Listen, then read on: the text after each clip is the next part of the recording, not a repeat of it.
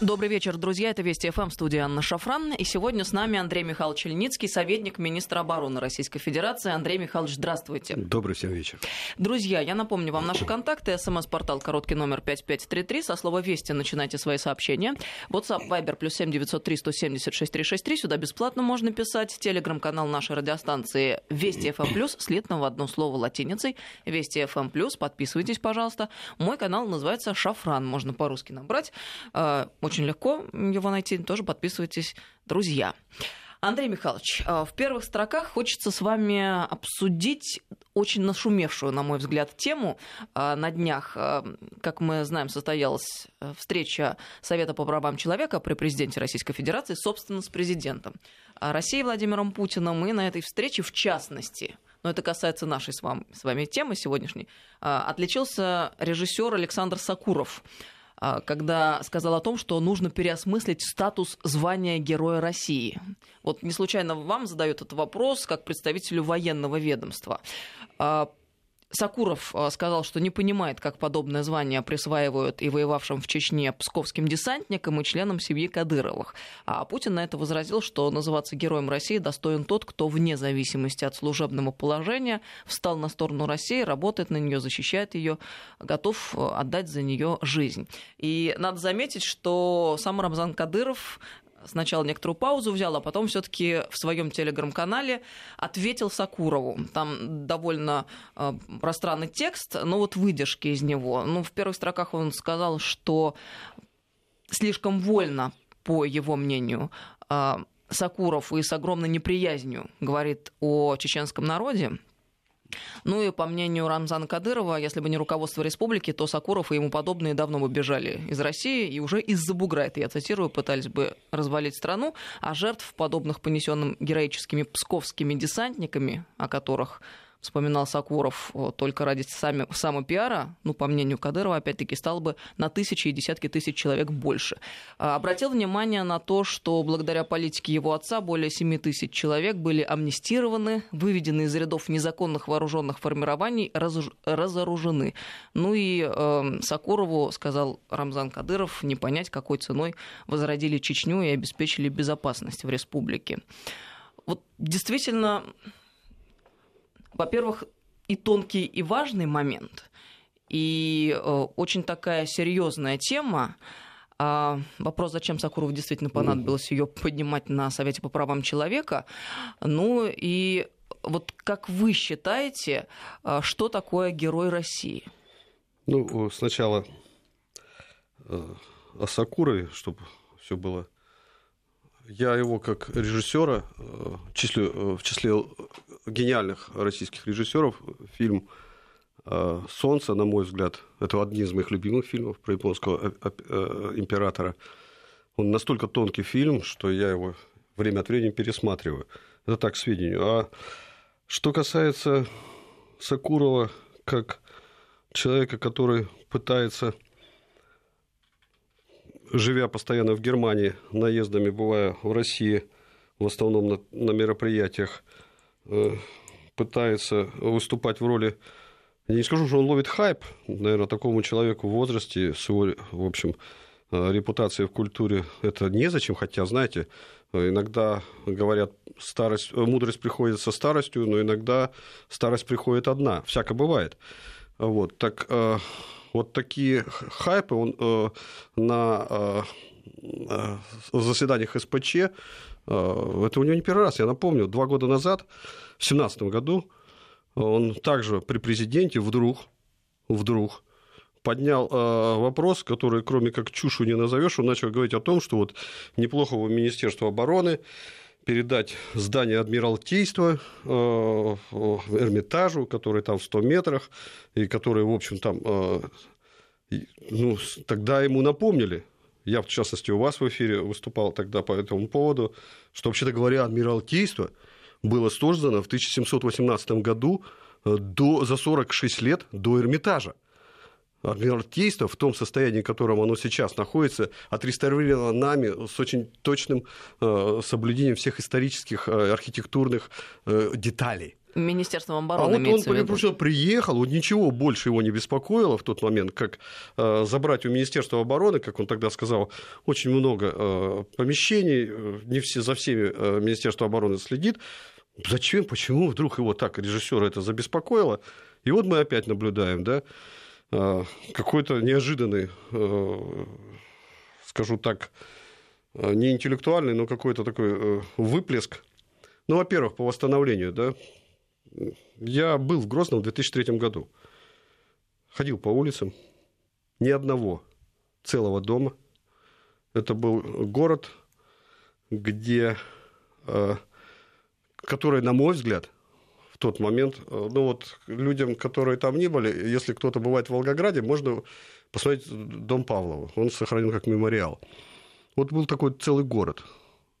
Русский, российский город – разрушенный до основания, стоявший, э, состоявший целиком из руин. Люди ходили, водопровода не было, войны уже тоже не было, но мир уже тогда был. Мир э, тогда был, и мир, мир во многом э, благодаря Ахмад Хаджи Кадырову установленный, который, собственно, за это отдал свою жизнь.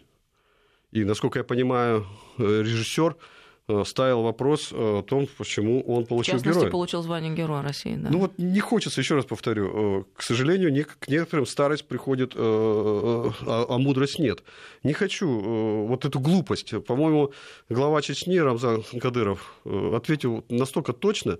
Я могу лишь сказать, что вот тот мир и тот красивый город, который сейчас, город российский, столица Чечни, это само по себе ответ. Но я могу сказать также, что ребята из Чечни, Ингушетии, э, служащие сейчас в российской армии, среди них есть и герои, блестяще выполняют э, боевые задачи. Они участвовали и э, в событиях в Осетии Южной, сейчас в Сирии, в, основу, в основном в контингент военной полиции. Ребята многие награждены, причем самыми, что ни на есть, боевыми наградами. Э, э, и э, они русские офицеры, русские не в онтологическом смысле этого слова, не в, не в этническом. Мы очень гордимся такими офицерами и такими героями, как мы гордимся Ахмад Хаджи Кадыровым, как мы гордимся псковскими десантниками. Это все российская армия. И не Сакурову, жителю Германии, судить об этом. Все, я больше ничего не добавлю. Это человек, который, как, впрочем, многие из сегодняшних интеллигентов, так называемых, которых Ленин в свое время сказал, и чем дольше живу, тем больше понимаю, что что-то Ильич в этом смысле правильно увидел и почувствовал. Позволяет себе судить о том, в чем они вообще ничего не понимают. У меня есть друзья, сегодняшние мои товарищи, герои России, и я очень горжусь, что я знаю этих людей это люди, составляющие, не все они известны, не, многие, часть из них получала героя закрытыми указами, но это достойнейшие люди, поверьте мне. Спасибо. Ну, считал необходимым обязательно вместе с вами озвучить эту тему еще раз, поскольку, понятно, тяжелая страница нашей общей истории, именно история России, и когда вносится раздор, вдруг по непонятным причинам хайп, или Ань, хайп. под угрозу ставится межнациональное недостойный, согласие. Недостойный, перечеркивающий всю его репутацию как э, режиссера. Вот просто хайп. Стыдно и, и э, неумно. Ну, это опять-таки к вопросу о том, кто входит в Совет по правам человека и с какими целями эти люди там находятся, но это уже тема для совсем другой беседы. Недавно в Сочи, Андрей Михайлович, завершилось традиционное совещание президента, нашего верховного главнокомандующего, с представителями вооруженных сил России и ОПК по развитию оборонно-промышленного комплекса и военному строительству. Чему были посвящены обсуждения на этот раз? И понятно, что это область, в частности, государственных секретов, но по возможности об общих принципах и подходах хотелось бы узнать. Да, вот как раз неделю назад, вот в это время, пока мы с вами сейчас встречаемся, неделю назад, это был самый разгар этих совещаний, Каждый раз они посвящены, в фокусе держится развитие вообще военной структуры и а, оборонно-промышленного комплекса. А, президент заслушивает ход выполнения гособоронзаказа, напомню, это закон Российской Федерации. И обсуждаются возникающие проблемы, идут... Президент, в общем, в ручном режиме, в деталях контролирует здесь ситуацию и во многом помогает и, собственно, формирует ту политику, помогает вооруженным силам становиться тем, о чем я готов сказать ниже, и формирует ту политику, которая обеспечивает нашу безопасность. В этот раз в фокусе совещаний, они проводятся дважды в год в Сочи, весной и вот осенью, Э, в этот раз в фокусе э, были вопросы развития э, военно-морского флота. Если в прошлый раз военно-космическая составляющая, то в этот раз военно-морского флота.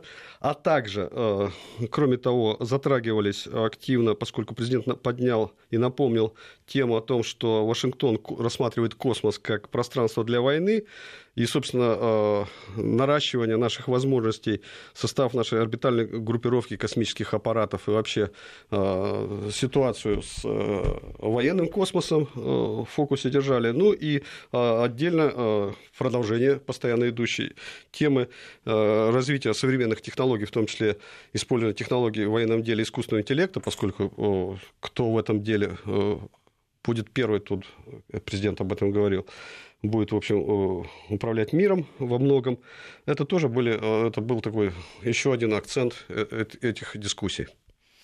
А вы упомянули ВМФ. Вот э, хотелось бы поподробнее о стратегии именно военного строительства. Какие задачи? Да? да, да, да. Какие задачи ну, кстати, Аня, вот, мы тут начали с общих вещей. Но я вот сегодня, вчера, если быть совсем уж точным, и давайте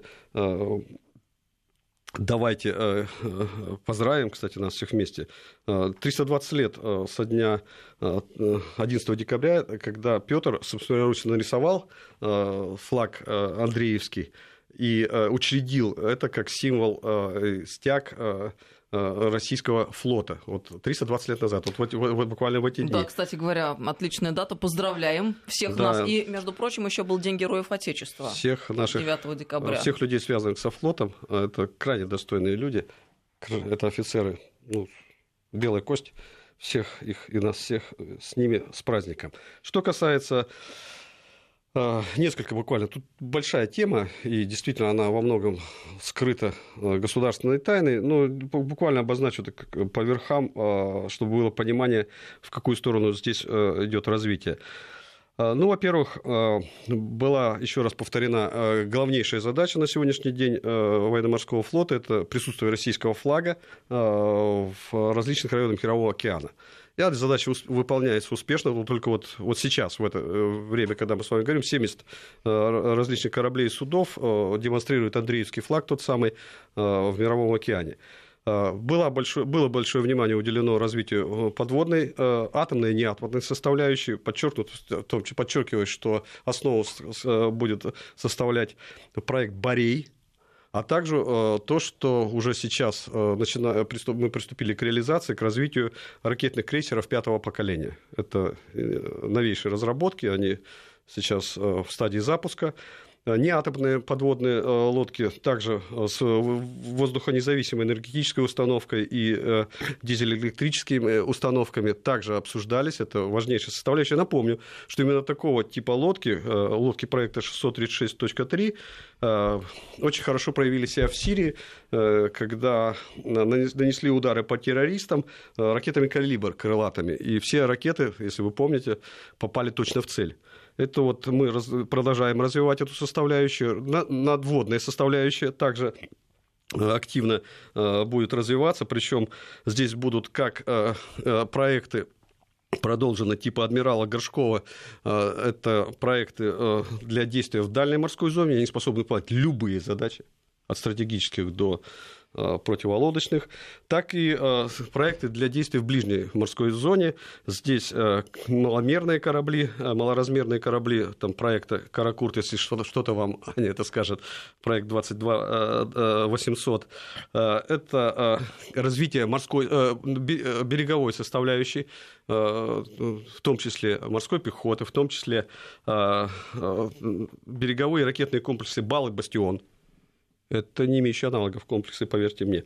Очень важно подчеркнуть, э, что в фокусе была, было развитие военно-морской составляющей в Арктике.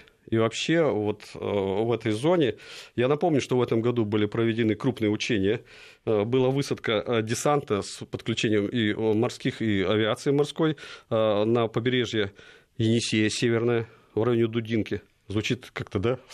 Но э, вот именно там наши ребята э, проводили боевую учебу, и полученные результаты подтвердили готовность, э, высокую готовность применения вооруженных сил и военно-морского флота в условиях Арктики. Но это вообще вызывает особую гордость. Я должна сказать, что я в этом году летом побывала на Баренцевом море, посчастливилась. Там это в июле летом. было плюс 4 градуса. И, конечно же, когда там находишься, вспоминаешь об учениях НАТО тоже в этих широтах, и постоянные сообщения о том, что, мол, солдаты НАТО замерзли, с ними ними случилось то-то, сё-то.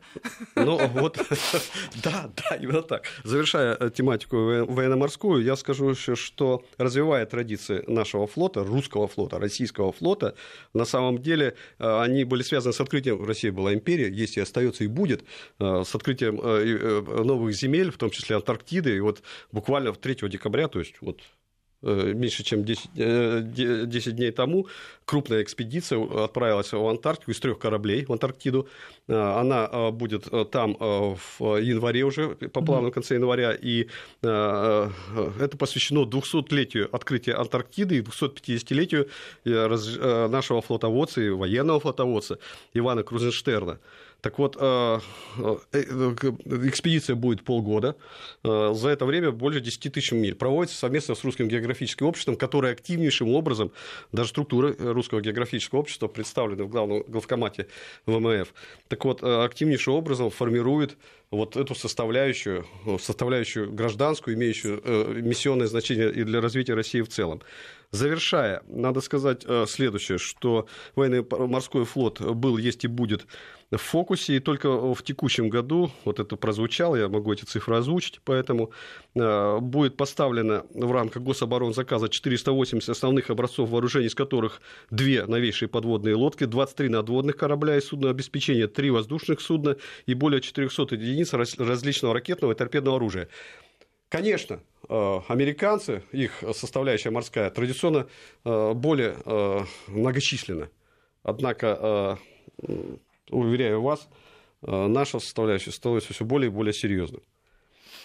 А, у нас не так много времени осталось до середины часа. Но давайте я задам вопрос, а, а ответите вы тогда уже через несколько минут. Мы говорим с вами в рамках программы «Стратегии». Так или иначе пытаемся стратегию нашу обсуждать. И в данном случае хотелось бы поговорить о вытекающей из общей стратегии, стратегии развития военно-промышленного комплекса нашей страны. Ну, часа на два так это вопросик.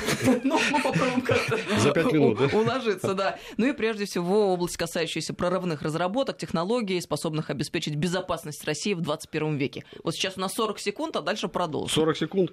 Ну, собственно, э, Россия в этом вопросе э, всегда отличалась нетривиальностью подходов срезанием углов и э, выбора своего пути, э, который обеспечивал совсем э, малыми средствами относительно наших оппонентов и противников достижение преимуществ, которые деклассировали, в том числе вот сколько там, 30 секунд я говорю, вот наши системы гипероружия, они фактически деклассировали э, крупнейшие э, группировки авианосные э, стоимостью триллионы долларов американцев. Они просто не в состоянии ответить на, на, если таковое понадобится, на наш удар. Ну, мы, в общем... Сейчас продолжим. Через пару минут с нами советник министра обороны Андрей Ильницкий. Э, добрый вечер, друзья. Продолжаем беседу. С нами Андрей Михайлович Ильницкий, советник министра обороны Российской Федерации, 5533 Вести, СМС-портал, WhatsApp, Viber, плюс 7903 176 363. Сюда бесплатно можно писать. Но мы с вами остановились на вопросе стратегии, а, если говорить о развитии военно-промышленного комплекса. У нас же передача о стратегии, поэтому если отвечать на ваш вопрос философски, конкретику мы с вами более-менее обсудили. Мы вышли, кстати, на 70, 70% выходим в 2020 году обеспечение современными вооружениями, тем самым становимся являемся, ну, пожалуй, самой современно э, вооруженной армией мира. Так вот, э, наша задача, наша философия развития э, военной системы, системы оборонно-промышленного комплекса победить нашего оппонента, потенциального противника на уровне замысла, передумать, а не пересилить его. Это тот принцип, по которому развивается военная организация. Соответственно, наши, вот мы с вами говорили о наших, нашем гипероружии, которое деклассировало триллионно стоящие гигантские авианосные группировки, если уж мы говорили о военно-морском флоте Соединенных Штатов Америки, которые оказались просто безоружны перед этим. Так вот, э, наши отечественные научно-оборонные разработки всегда были таковыми, и, э, если хотите, мы в какой-то степени на это обречены, э, потому что президент нам поставил задачу идти в технологический прорыв а мы э, задачи нашего верховного главнокомандующего привыкла э, выполнять э, безукоризненно и в срок и блестяще. Так вот, мы намерены прорываться там, где и прорываемся там, где противник нас не ожидает, побеждаем не числом, а умением, и в том числе в сфере развития инновационных военно-промышленных разработок и образцов вооружений. Наш, э, Вань, наш э, бюджет, мы обречены, почему я сказал, в какой-то степени. Наш оборонный бюджет э, сегодня шестой-седьмой в мире. Впереди нас, я так напомню, кроме понятных США и Китая, там США в 15 раз, Китай там почти в 6 раз наш бюджет превышает. Саудовская Аравия, Индия, Франция, Великобритания где-то рядом с нами. В общем, мы шестые-седьмые в мире. При этом, по признанию международных э, э, рейтинговых агентств, наша армия вторая по мощности. Честно говоря, когда слышишь о том, что Саудовская Аравия по бюджету нас опережает, это, честно говоря, ну, извините, так, вызывает довольно, улыбку. Довольно прилично, она почти на 10 миллиардов нас опережает. Вызывает улыбку, я имею в виду, когда представляешь себе мощь ну, армии ну, Саудовской надо, Аравии. когда о нашей армии вспоминаешь. А Ироничную, Сауди, я имею в виду. Саудиты пусть о себе сами там думают и улыбаются. А вот о нашей надо улыбаться и гордиться. Я, я думаю, что суровые условия условия нас э, закаляют.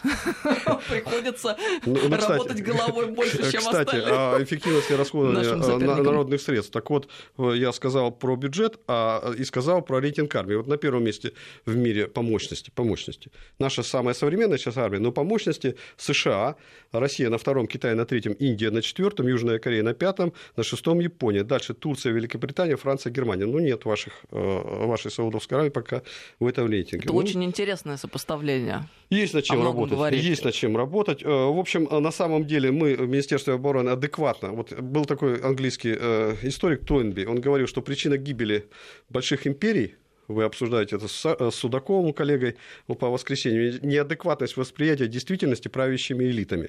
Так вот, мы, я, вас, я утверждаю это, Министерство обороны адекватно оцениваем свой потенциал и геополитическую ситуацию. Соответственно, Э, готовы и уверенно говорим, что суверенитет и безопасность России, по крайней мере, в военном плане, э, будет надежно обеспечена десятилетия вперед. Вот вы часто говорите о необходимости обыграть противника на уровне замысла. И тут мы выходим на такую интересную э, траекторию, которая заключается в э, конкуренции идеологий. Mm. Вот э, мы тут недавно говорили с Владимиром Аватковым, а, тюркологом, востоковедом. Мой он, младший товарищ. Да, он э, выдвинул такую идею о том, что восточным цивилизациям больше характерно э, тяготение к концепции справедливости. Вот что, скажем, в идеологиях западных в первых строках э, не стоит, как правило. И вот если мы говорим о противостоянии, скажем, с Большим Западом, то Хотелось бы выяснить, а, на каком уровне а, находимся по вопросу вот, противостояния мы сегодня и угу. какие перспективы в этом смысле у них и у нас. Ну вот я поясню. А, в 90-х нам предлагалось взять за образец ценностный ряд западный как безальтернативный, а, собственно, воспринять именно эти ценности, которые им обеспечили, как они говорят, победу в холодной войне, ну, да, а те ценности, которые способствовали да, разрушению Советского Они Союза. Они наградили там э, наших э, некоторых политиков, было бы правильно, за победу, за, за, за сдачу э, Советского Союза, но это ладно, другая история. Ну так вот, тот образец, который э, предстоит э, как сияющий град на холме, образец демократии с ее либерализмом и так далее, он сейчас, как видится, находится в кризисе глубоком. Мы-то со своей стороны тоже понимаем, что у нас не все благополучно. Мы как-то нащупываем, что мы есть, но понимаем, кстати, сегодня день Конституции, угу. что у нас э, зафиксировано в Конституции отсутствие э, там. Э, правящей идеологии и, одна из шести да, стран... многообразия да. идеологий. Анна, одна из шести стран в мире, э, причем по удивительному совпадению, все эти шесть стран это постсоветское пространство, э, где в Конституции зафиксирован такой э, пункт. А теперь давайте подумаем, случайно ли это. Одна из шести про невозможность государственной диалоги. Ну, вот египтолог, я сейчас наизусть не помню, но вы как-нибудь посмотрите первые строки Конституции Египта. Ну, это, это просто вдохновляет сами, со самими первыми строками. И уж э, там Великий Египет с э, тысячелетней историей, и все это в самых первых строках. А у нас а у нас идеологии не должно быть. Ну, а смотрите, значит, нет цели, правда? Да? Если предельно упростить, а, мы-то сейчас ощущаем себя намного более уверенно, чем 10, 15 и 20, тем более лет назад. А в то же самое время мы понимаем, что мы сегодня как бы преемники вот той идеологии, которую нам навязывали в 90-е годы наши теперешние противники. Ну, я вот готов по этому поводу э, несколько слов. На самом деле, вы упомянули э, э, вслед за Володей Ватком, что восточная цивилизация тяготеют к справедливости, это правда. Я недавно видел э, замеры в ЦИОМа, э, где, э, что называется, тревоги и ожидания на первых трех местах это как раз у российских, россиян это ощущение несправедливости складывающийся, если говорить о чем-то таком плохом, и касающейся доходной части, и касающейся здравоохранения, таких вещей. Для русских людей это слово всегда очень значимо. Теперь, что касается идеологии, ну, не хочу, мы действительно с вами, и вы с Володей очень э, хорошо об этом говорите, но э, это, на мой взгляд, говорить об идеологии, как нужно или не нужно, это просто некая подмена понятия. Потому что, ну, а нужна ли цель в жизни? А зачем? А э, ради чего? А куда? Ну, Это и есть ответы на вопрос. Эти вами... ответы дает э, э, то, что называется идеология. Не случайно говорим об этом. Вы упоминали э, суверенитет. Мы постоянно с вами говорим Конечно. о проблеме суверенитета. Суверенитет без идеологии, как видится, ну, невозможен. смотрите, Мануэль Борозу, председатель Еврокомиссии в свое время, такой известный португальский политик, европейский, вернее, политик, долгие годы возглавлявший, главный в Европе политик, он говорил, Россия – это цивилизация, притворяющаяся страной. Соглашусь. Более того, э, цивилизация, а основу цивилизации что составляет? Суверенитет. Цивилизационная, если э, Россия цивилизация, э, значит, мы должны обладать суверенитетом. Более того, Ань, скажу, что мы всегда так и мы обладали. Мы самодержавная страна. Причем мы сами себя держим века, и не суть, между прочим, какой политический строй был. Мы сами свою жизнь определяли. В монархии, демократии, социализме русские люди жили и живут, э, э, люди, живущие на этой территории, всегда свою судьбу определяя своим. Так есть и будет. На самом деле Василий Розанов, русский философ, э, великий, говорил, что единственный порог российского государства – это его слабость. Слабое государство не есть уже государство, а его просто нет. Поэтому, вот тут я свою, свою мысль нахально скажу, смысл России, смысл идеи России, в ее существовании именно как цивилизации. В обеспечении сохранения ее народа и территории миссия государства нашего и армии России прежде всего. Вот э, если э, совсем кратко. Теперь, что касается, вы тут э, упомянули некий храм на холме. Действительно, нам навязано. Град на холме. Мы, да. Я сам в этом был признаюсь. Сами мы, будучи с вами, ну, я был молодым, вас еще не было, нам действительно во многом навязали тогда это видение, тем не менее, действительно, мы проиграли во многом вот, ценностные вещи. Как говорили в те времена, э, Российская, Советская империя проиграла э, югославским сапожкам, румынской мебели, вернее, ее отсутствию, и э, прочим вот таким вот вещам, которые, в общем-то, можно было легко, легко обеспечить, но почему-то это не делать. Плюс наша зажравшаяся тогда советская номенклатура, Э, она, в общем, совершенно оторвалась от действительности, э, свидетельством чего было потом э, ее предательство системное, предательство, и конвертация себя очень быстро э, в либеральную, э, либеральную структуру 90-х годов. Все же они от всех там э, Кучм и прочих Порошенков, да и наши. активисты. Не просто активисты, номенклатура, внимание. Так вот, что сейчас происходит с храмом-то на холме? Ну, вы сказали кризис. Я сказал бы, что скорее экзистенциальный кризис, каждый раз готовлюсь произнести это слово со страхом, но вот произнес. Вот, кризис сущностный такой. Но точно совершенно они уже подходят они уже там, а вот что касается экономического, они на подходе к этому кризису. А в чем он заключается? На мой взгляд, опять же, на мой взгляд, во-первых, э, ресурсы роста исчерпаны. Замаячил их, э, у них замаячил ресурсный коллапс. Э, мир по-американски, если уж так уж совсем на бытовом где доллар главный продукт, который производит США на экспорт, где экспансия внешняя главный фактор развития, мир уткнулся в потолок. Заканчивается рост – заканчивается смысл. И тогда возникают вопросы, Аня. Э, и не только в мире. А вообще, зачем нужна демократия как самоценность? Э, эти, кстати, вопросы задают и американцы. Помните, я как-то в вашем эфире уже приводил этот вопрос. У нас нет ответа на фундамент, я зачитаю его, на фундаментальный вопрос, который задают все больше и больше наших сограждан. Куда идет наша страна, каково ее место в будущем мире, какова цель, куда мы доберемся, каковы путеводные звезды э, будут для нас ориентиром. Знаете, откуда это? Это э, отрывок из фундаментального э, труда «Национальная стратегия нарратива. Мистер Игрек», 2011 год, американский, которая потом в 2016 была использована Трампом в формировании его вот этой платформы идеологической Great America, Make Great America Great Again. Ой, да, Make America Great Again. В общем, прогресс-то закончился. Большинство э, сейчас людей западного мира, даю социологические опросы, э, большинство взрослых золотого миллиарда уже, Анна, полагают, что э, их детям придется э, хуже, чем родители, так считают более половины а, австралийцев и до 90% французов.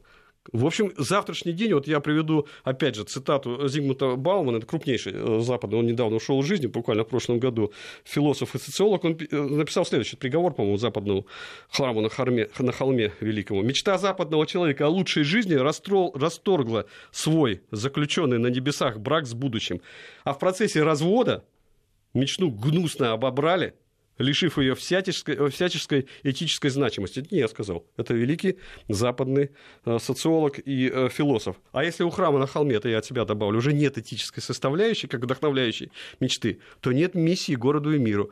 А налицо резкое ослабление притягательности политики США и западной цивилизации в целом. Что это для нас значит? А для нас, э, ну, что это, во-первых, значит для Запада? Ну, а значит, что э, на э, искренне по любви с миром у них уже никак.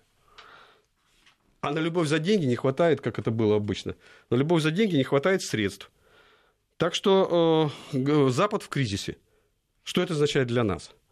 А для нас это означает, что это возможность для России обеспечить с, э, себя, получать шанс вернуть себе именно статус особой цивилизации особой цивилизации, кое мы всегда есть, были э, и будем, но не всегда это осознаем. Хорошо, а если говорить о нашей внешней политике и о том, что мы можем нести миру в этой связи? Ну, сейчас скажу. Ну вот э, закончу с цивилизацией. Э, на самом деле, вот что такое цивилизация, да? По-простому, если. Вот, э, и сразу же ответ, э, что мы можем нести миру из этого будет следовать.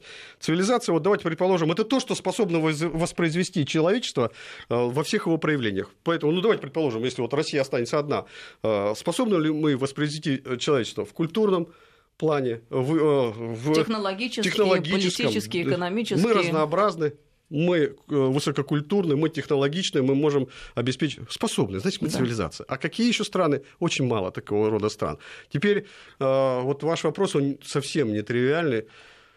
Нужна ли идеология во внешней политике?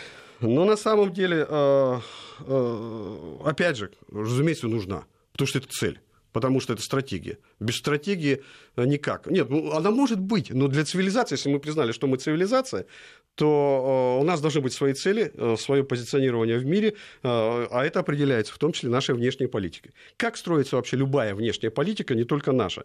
Она строится на самом деле по двум алгоритмам.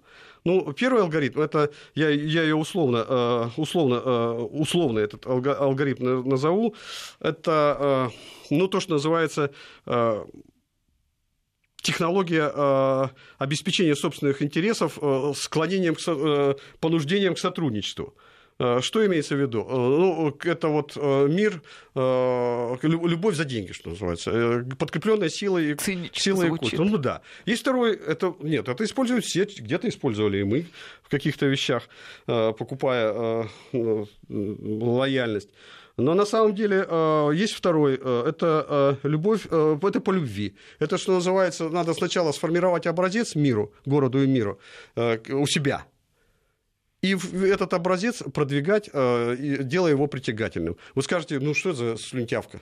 Почему? Что Наоборот, это как раз-таки я, самый я скажу, наиболее а, трезвый а вариант. А ведь это использовалась э, коммунистическая идея, социалистическая ее реализация была притягательным очень. Конечно, это, а вот, это а, работает ну, хорошо. И, э, кстати говоря, наши партнеры, оппоненты, точнее, заокеанские, делали все то же самое. Что такое американская мечта? Это вот то же самое предложение. Приезжай, и все будет в твоих руках.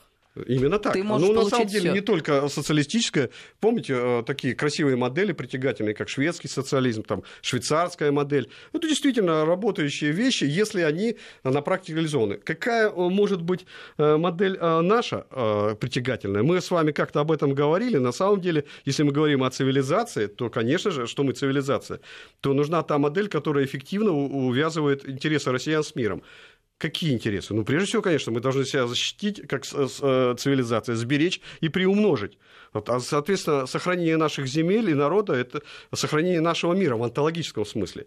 Э, поэтому э, мы формируем у себя образец. Теперь какой образец, Ань? Вот это звучит в вашей студии постоянно, и это мне очень нравится. Ну, какие наши скрепы? Давайте без цинизма, а это очень важное слово.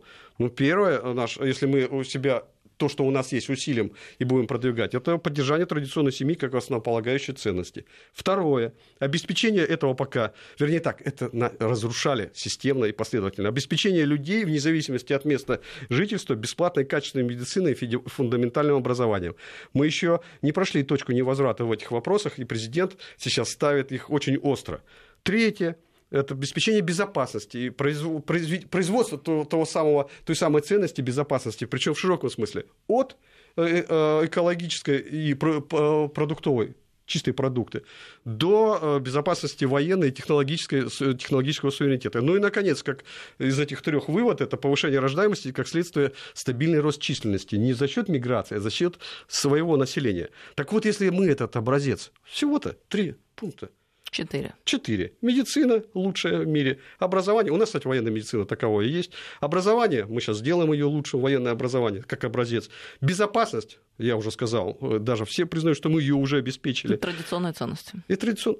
Если мы это обеспечим, семья, то, поверьте, мир к нам потянется.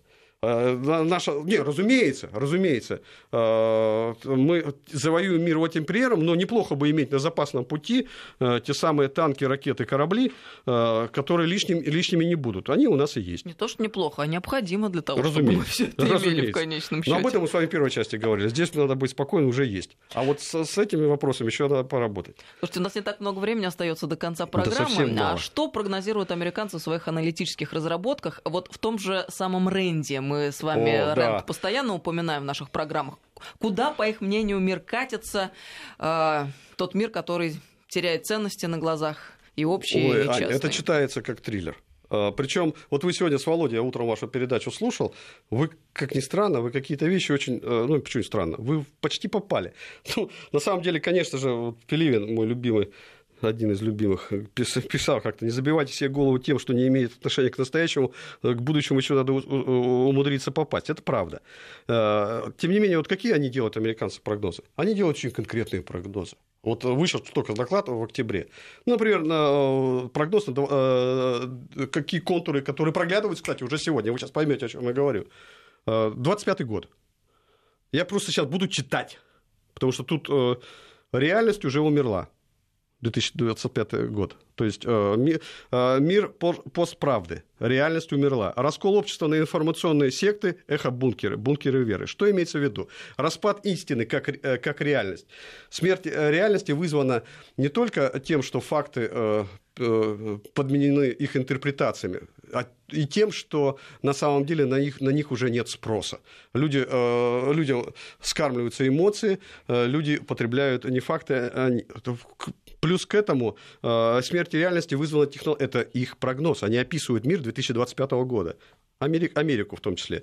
Смерть реальности вызвана технологическим взрывом, искусственным интеллектом, э, использованным в гуманитарной сфере в том числе. А если истины нет, пишут они, то все возможно. Реальная картина мира – эксклюзив, правом на который обладает лишь узкая группа элит, управляющая миром. Как элемент девальвации истины – все традиционные ценности целенаправленно, вот об этом мы сегодня утром с Соловьевым говорили, сознательно опошляются и обесцениваются. Это они пишут. Это цитату даю. Эпоха э, представляет свой взрыв циничной, жесткой иронии, которая отказывается принимать что-либо всерьез. Истина, история, традиции, ценности – все утиль. Все старое уже не имеет значения. Самым страшным грехом становится верить истеблишменту на, на слово, то есть власти на слово, и, сер, и серьезно относиться к любой ценности и традиции. Это считается как бы круто. Моветон. Это, это, это Все это отрицает. Да. Информационное пространство, и вот это тоже очень важно, распадается на информационные секты – Люди все больше э, отступают в закрытые, взаимно подозрительные информационные секты эхо-бункеры. Это не я про эхо вспомнил. Это там так написано. Эхо-бункеры. Парадокс. Эти тенденции, они уже сейчас у нас проглядываются. Эти тенденции и это будущее началось еще в 2015 году, это оттуда. С лучших намерений. Люди искали людей со схожими интересами для обсуждения обмена идеями. Они стремились объединиться вокруг этого такие виртуальные сообщества оказались важными, казались, вернее, важными для укрепления чувства принадлежности и безопасности. Результат. Информационное пространство, многочисленные группы людей в этом пространстве существуют практически в разных реальностях. То есть, э, не выходя на улицы даже, между прочим. В бункерах ведут себя все более изолированно и при этом стадно. А и в бункерах застревают, как там написано. Я цитаты даю.